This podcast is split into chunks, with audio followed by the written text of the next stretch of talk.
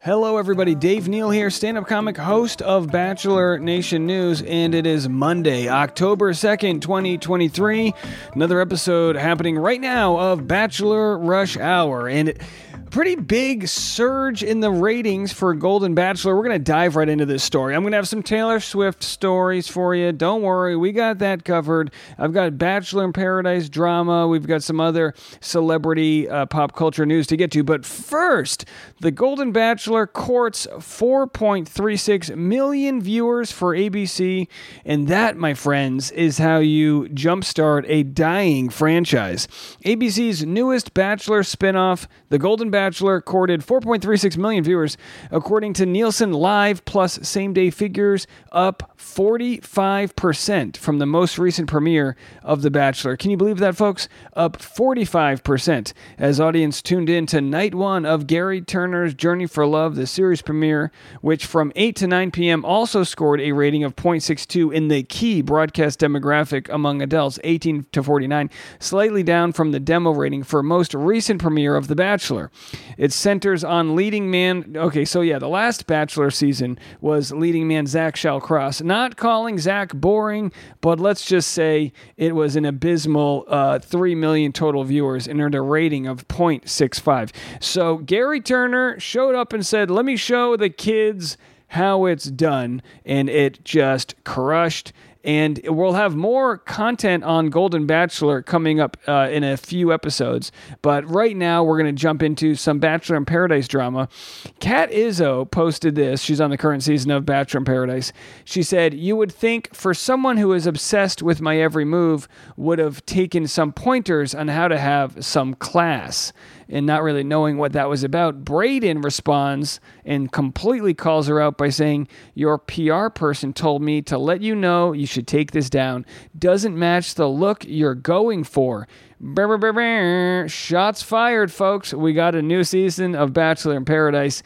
And I mean, it, the, the previews for Bachelor in Paradise showed Brayden and Kat smooching, but clearly, unless this is some weird kink they have where they just call each other out in Instagram posts, clearly things are not going well for them post show. I've reached out to Brayden and his friend Aaron to try to get someone to comment because Aaron said pew pew pew, which means shots fired, but I've yet to receive a comment. So if anyone has any news on that story, let me know. Let's dive into, I tell you what, I'm going to cover Taylor Swift and Travis Kelce. I'll have this update in a second because boy, there are a lot of updates there.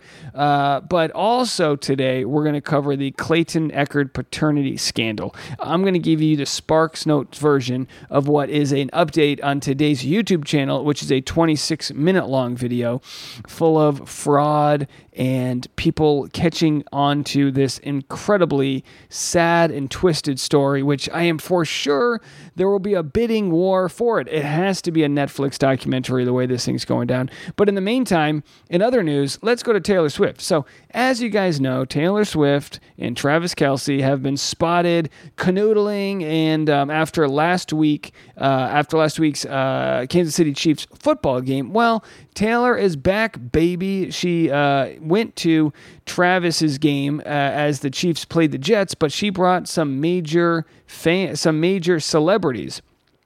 So it is her second in game visit for Travis. She's rolling deep with celebrities.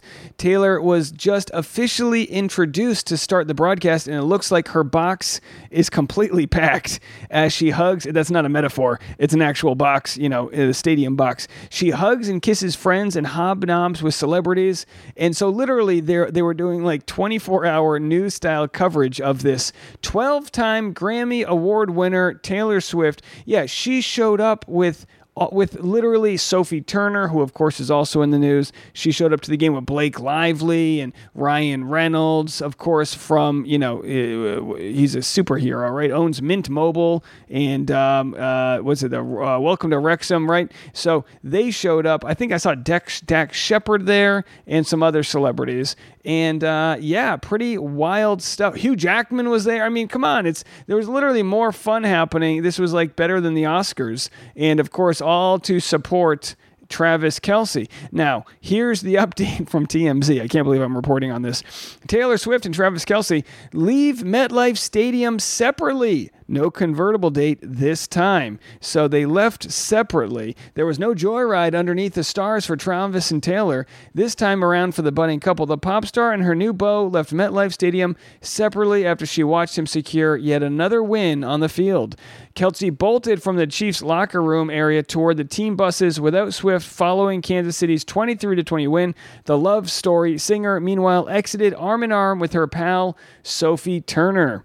In a way, the exit further confirms their relationship. When they walked out of the stadium together last week and left in the same car, it was almost their coming out. This time around, it was less showy, almost like there was no reason to underscore what is now obvious. Yeah, and of course, they also had uh, paparazzi catching Travis leaving her apartment. Could you imagine this level of celebrity?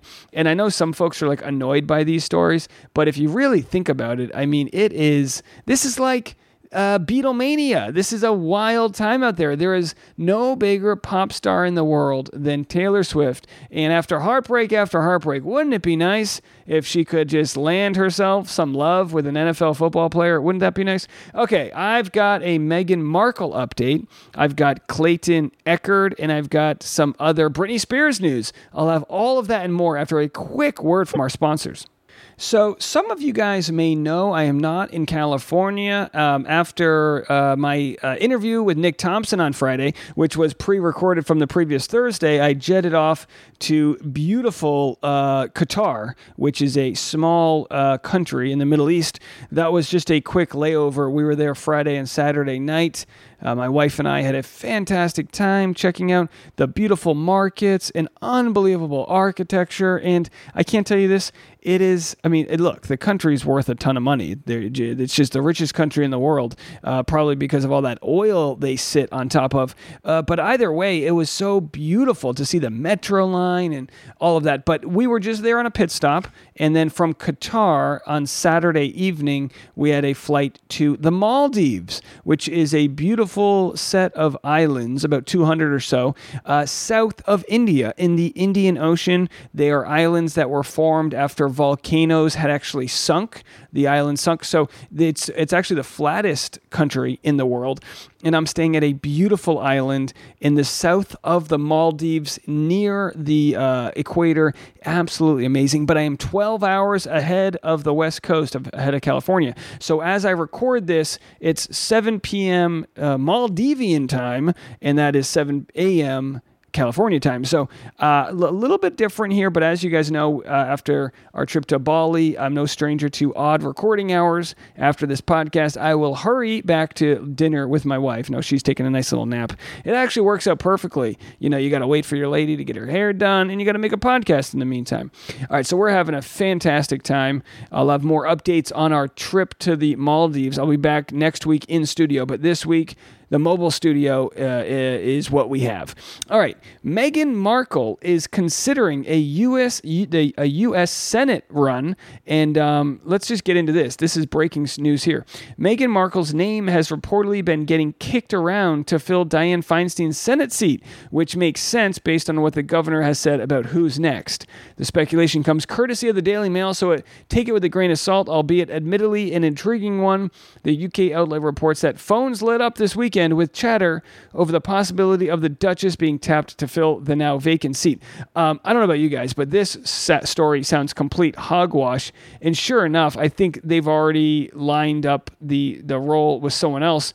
But um, that was, of course, anytime they can tie Gavin Newsom to uh, a story like Meghan Markle, it'll trigger all of the people. So I would not expect that to happen there. Uh, but in news relating to my Boston Red Sox, very sad news to report. Uh, one of my favorite pitchers when I was growing up, Tim Wakefield, has passed away at the age of 57 days after a teammate of his revealed that he had a brain tumor. A lot of fans were upset with Curt Schilling for revealing publicly that he was, um, you know, suffering uh, a two time World Series champion Tim Wakefield, died at the age of 57. So, a very tragic and sad story there. Um, and in other news that may be considered tragic, Britney Spears says, Back off, cops. This is an abuse of power. Britney Spears released another reel on Instagram, and, and then the cops called. There was a wellness check. She basically. I hate to laugh, was doing a dance with knives, Dancing with Knives. That's a new uh, new Netflix show. Um, but the knives were prop knives, so they weren't sharp. Either way, Britney Spears went off on cops Saturday demanding an apology after they came to her house a few days back to do a welfare check. As you know, Britney Spears was dancing with knives Monday and it looked perilous. She said they were prop knives, but fans weren't buying it after she posted another video a day later with a bandage on her arm and a cut on her leg. A cops came to the house to do a welfare check after someone from the LAPD who had prior interactions with Britney became alarmed. So, very sad stuff here. Um, she said, Is it a joke in the news again with welfare checks? Come on, America. We cooler than that, right? The officers came to my home and said they would not leave until they spoke to me, as people do four minute performances with them. I am getting an apology. I've been bullied in my home for so long now. It's enough. It's about power for cops. Now, look, I, I, I I'm torn here because Britney Spears is, you know, she's, you know, uh, she's got, she's, she's, she was, um, you know, the subject of a dark time in pop culture, and she was slut shamed, and she was ridiculed, and she was pimped out by her parents, and exploited by her managers, and paparazzi following her, and uh, you know, so many issues. So uh, my heart goes for Britney Spears, but also I don't think it is crazy to think that a wellness check on a pop star struggling with mental health health who's doing dances with butcher knives is a big stretch. So we wish her well, and we hope that she is going to uh, thrive. uh, but uh, yeah, that's your update on Britney Spears. So we're covering all the bases today. We got Taylor Swift, we got Britney Spears, and now let's go back to Clayton Echard. As you guys know, I'm not going to retell the whole story here, but Clayton Echard was or is in the subject of a paternity scandal. It was revealed just a few weeks ago in the U.S. Sun that he was being demanded to take a paternity test after a woman claimed he was the father of her unborn twins. And this has been a private matter for several months. Um, she's got, you know, there's all, all these court documents that are out there. Uh, so what happened a few weeks ago? Jane Doe released a Medium blog post. Uh, not not you know Medium.com. Medium is a you know a place where you can like write your own articles and publish them. So she released all of this evidence as to why Clayton is the father, but she didn't just do that. She also included a big smear campaign against him, accusing him of all these nefarious things. Well, I'm going to read the uh, email uh, part part of it that Clayton sent to her, and she redacted some aspects of the email. You know, you redact uh, personal phone numbers, email addresses, private uh, you know addresses, and things like that. But she redacted key information that uh, would have been nice to have when people were judging Clayton for, I guess, treating the mother of his unborn born twins. Uh, so here was the email. Hey Jane Doe, this is from Clayton. I wanted to send over this message because I think it's very important that we are both aware of this possibility that hasn't been discussed yet, but is worth considering. And again, what he was discussing was how could she be be pregnant? Um, and then there is a giant redacted line, and then he goes on to accuse her of possibly uh, getting fake pregnant because of hormones she's on, or maybe it tripped the test. He also says he finds it interesting. This is his words. The test you first sent me on day 11 and the test you took on day 21 with me looked identical. As far as the test line, he accuses he says the line should have gotten darker the longer she's been pregnant. And when you actually look into it, he's right. A lot of doctors say that even if you have a faint line, like when you take a pregnancy test, that several weeks later, the line should be darker because it's all about hormone levels, you know, and things like that. Well, here's the part that she, Jane Doe, conveniently retracted. This is the part she had to say. This is for what this is what Clayton said to her that she redacted.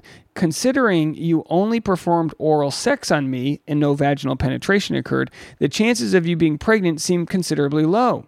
And if you're like me, you're wondering, well, if they didn't have sex, shouldn't the odds be zero? And it's like, are there ever odds that are zero? You know, uh, essentially, he's not accusing her of this, but people took to their own judgment to say, well, if they only had oral sex, you know, not to get too dirty with you guys, you can imagine people were throwing around crazy ideas like was a turkey baster used? Was there artificial insemination? Uh, what could have gone down if she's actually pregnant? Um, but I think this was Clayton's polite way of calling her uh, calling her out and saying, I don't believe you. But as we know, when you're gaslit, when you're told a lie enough, you might start believing that lie. So he might be looking at this going, "Oh my gosh, maybe maybe I did get her pregnant. I mean, she took the test. Who lies about this type of thing?" Clayton coming from a nice uh, midwestern town might say, "Gosh, I couldn't imagine anyone would lie about this." Well, I'm going to get to what happens next. I'll have this update and the continued news around it right after this quick word from our sponsors. So, the most generous thing I could say about this Jane Doe versus Clayton Echard scandal here is that while there might be evidence to show that she is pregnant, there's so much evidence to show that she doesn't have credibility. Uh, that including the fact that she has denied that a lot of the court documents that exist out there from previous men who claim she has done this before, she has basically said some of those documents are fraudulent.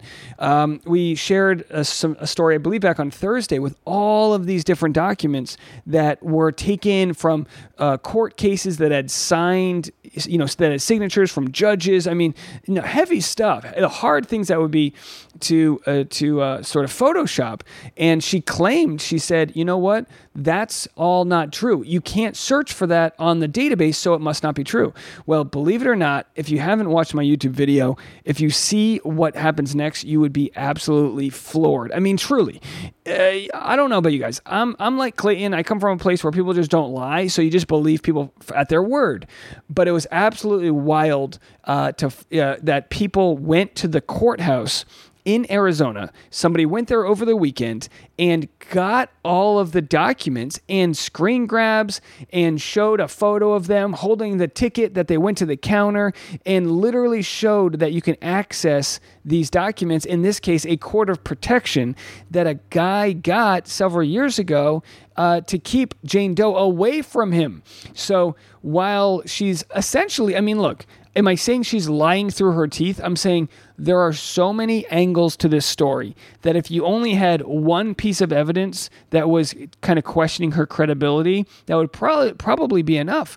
But all she would have to do at this point, you know, being 4 to 5 months pregnant is, you know, show a photo of her being pregnant or whatever. But in the court documents from previous cases, it was shown through Google reverse image searching that she had actually taken and she later admitted to this in the court documents, but that she had actually taken ultrasounds from uh, you know from a random blog post in 2015 and she claimed that as her own. She didn't just claim it as her own she distorted the image so as to you know be able to hide the fact that it could be reversed image search. But technology is pretty good right now and even if you distort an image it can still be reverse image searched. So all of these different things are going on. She's accused me with personal emails to me of damaging her reputation. And my whole thought is this there's a reason why I haven't said her name because I have no desire or intention to damage her reputation.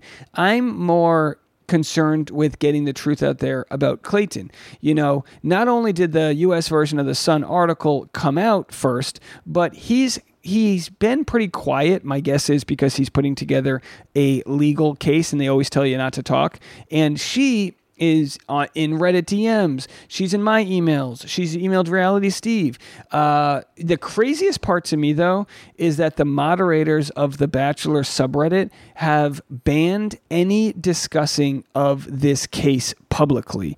They have banned it so that people have to go to this other subreddit, uh, the subreddit called Bachelor Nation, which is a smaller community, to get this information. So, wouldn't it be nice rather than protecting Clayton and getting the truth out there? They're I don't know, maybe they're just worried about about any legal issues on their end. But all we're doing is sharing information that they, the, you know, Jane Doe has made public and kind of using the information she's made public against her by showing her what which parts of it are fraudulent.